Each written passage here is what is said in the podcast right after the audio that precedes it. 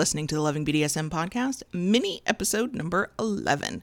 It's me, Kayla Lords, back again this week by myself.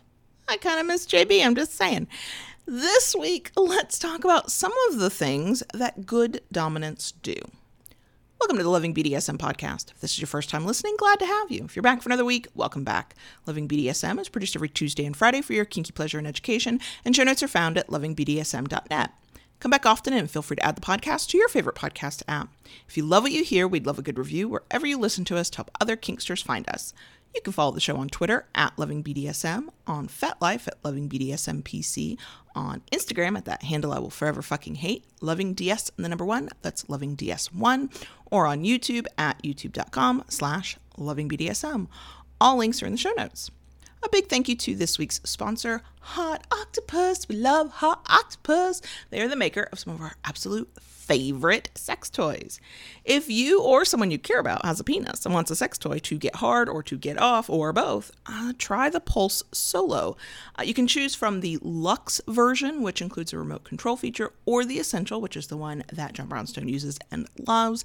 It is a sort of a remake of their, their original Pulse Solo um, toy that they did originally.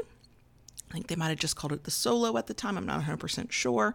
Um, so yeah, it's uh, it's a good toy. It's a powerful toy. We have reviewed it. Um, I will make sure to link to that in the show notes page, and um, I will also link to where you can buy it. And the website is Hot Octopuss.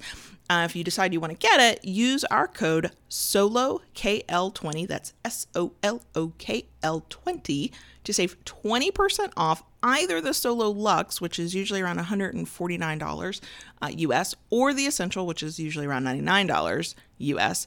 Um, that code will save you 20% off those prices uh, now through June 30th, 2020. Remember, the coupon code is SOLOKL20 for 20% off of the Solo Luxe or Solo Essential. All the links are in the show notes. Okay, so let us get into this week's minisode topic. You saw the title, you heard me at the top, you know what we're talking about. I want to put out a massive disclaimer for this list. All dominants do not do all of these things for different reasons, okay? But the really good dominants either are willing or are capable or are not going to turn up their nose and go, ew, I don't do that, okay? And you can vary some of these. Some of these are um, more for people who might be in long term relationships where you live together. You can swap these things out in your mind. I know you y'all are smart. You can go, okay, they don't do that specific thing, but they do a thing like it. Okay, that totally counts. So, this week's uh, topic is also based on a blog post that we published back in 2017 because I got annoyed by hearing the term real, air quotes around that word, real dominant, all the time, which that word is still being bandied about real DOMs, true DOMs, and then it's usually uh, a very cisgender, heteronormative like thing, uh, with the assumption that the DOM is a guy, and it's just uh, that it's almost always followed by real DOMs do bloody, bloody, blah blah. And I was like, mm, I'm annoyed by this. So let's talk about what I think good DOMs do. And good is subjective and it's on a sliding scale and a spectrum, and you get to decide one person is good for you, even if they do things radically different from this list. But many of these things I think are universal. Some of these things are highly specific. Just let me just say that again so I don't get any angry emails later, okay? Not all of these things are things everybody does, but it's not because they're the domly dom type who's not supposed to, is what I'm saying. Here we go. Let's get into our list. Good dominants apologize. I think that's universal because we are all people and you are never too big or important or dominant or powerful or in control that you cannot unbend a little bit to apologize when you are wrong, okay? John Brownstone doesn't have to apologize often. He's not usually fucking shit up left and right, but when he's wrong, he admits it and he apologizes. And I hate it because as his submissive, I don't want him to be wrong and I don't want him to need to apologize. But as a human being, I respect him for it. I know I can trust him and it keeps our relationship stronger. Okay. Nobody's perfect. People fuck up. Yes, even a dominant. So when you fuck up, you say sorry, you apologize, you do better next time. Next, good dominants are nurturing. And you, before the pitchforks come out, I am not saying that all dominants are the caregiver type. Not all dominants want to be that level of nurturing, okay? I mean, I use this word to mean that doms, good doms, want to see their submissive grow, realize their full potential. They want to help them in some way. Now, sometimes that help comes in the form of, I'm going to make sure you have a really good scene so you walk away from this moment feeling really good. Okay. And sometimes that's in the dynamics where they're like, you know what, I'm going to set rules that you agree to so that you do better, have a better experience, have a better life. You know, reach your potential to help you based on your own stated goals. That's what I mean when I say nurturing. I do not mean that all DOMs are caregivers and want to have a caregiver little dynamic. That is not what I'm saying. Okay. But the good dominants, even if they're not trying to be the your the long-term love of your life, okay, and spend the rest of their life with you, they want the best for you within the things that are mutual to both of you and in that power exchange, and they will help you experience that or achieve that. That is what I'm saying. Good dominants are respectful, okay?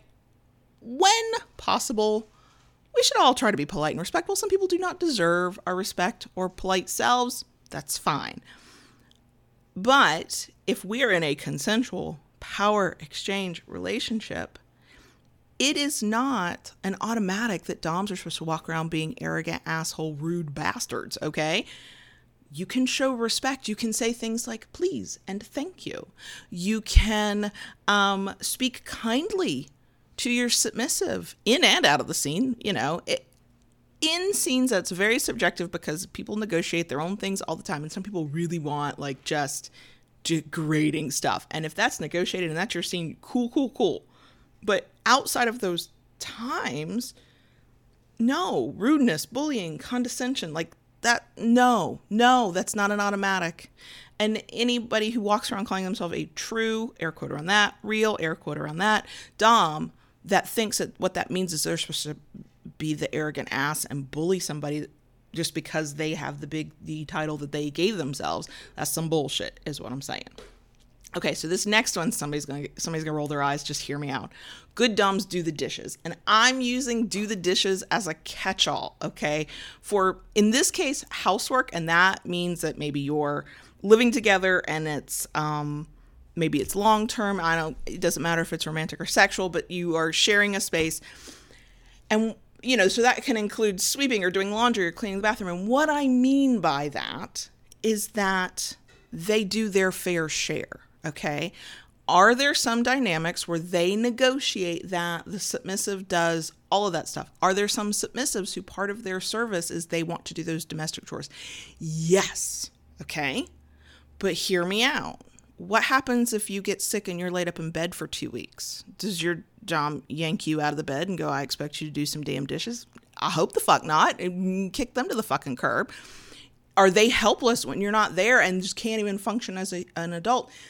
And then you you come back from something and they're like oh well this was your job and i just sat in filth for you know a week because you weren't here. No. They you want a, a dominant who is your partner on some level in whatever way you negotiate. And if you're sharing a household and you're sharing a life on some level there are going to be times that maybe that's not their thing to do. Maybe it is part of your service but you know what a dish got, has to get wiped down, you know, laundry has to get folded or something. And doing it is taking care of it. So I have absolutely known people who are like, my ass doesn't is not cooking or doing dishes. You know what? But I can call for takeout.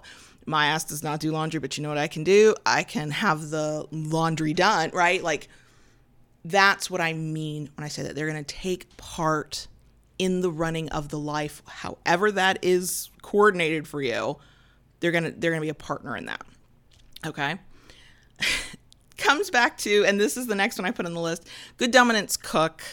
Um, this is definitely back to that sort of the heteronormative style of DS, where it's like, oh, where uh, the dominant must be a you know a cis het man, and the the submissive must be a cis het you know woman, and it's a woman's place to always cook. Y'all, can you negotiate for that for yourselves? Of course you can.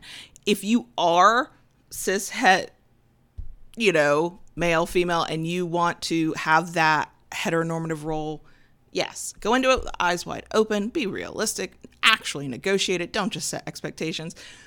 But that's where some of that comes from. There's this idea that if you're the submissive, you're the submissive in all things, right? You're the submissive in everything, so you take care of everything. I know plenty of doms of all genders, of all of all parts of, you know, the human condition who cook. It goes back to what I said before.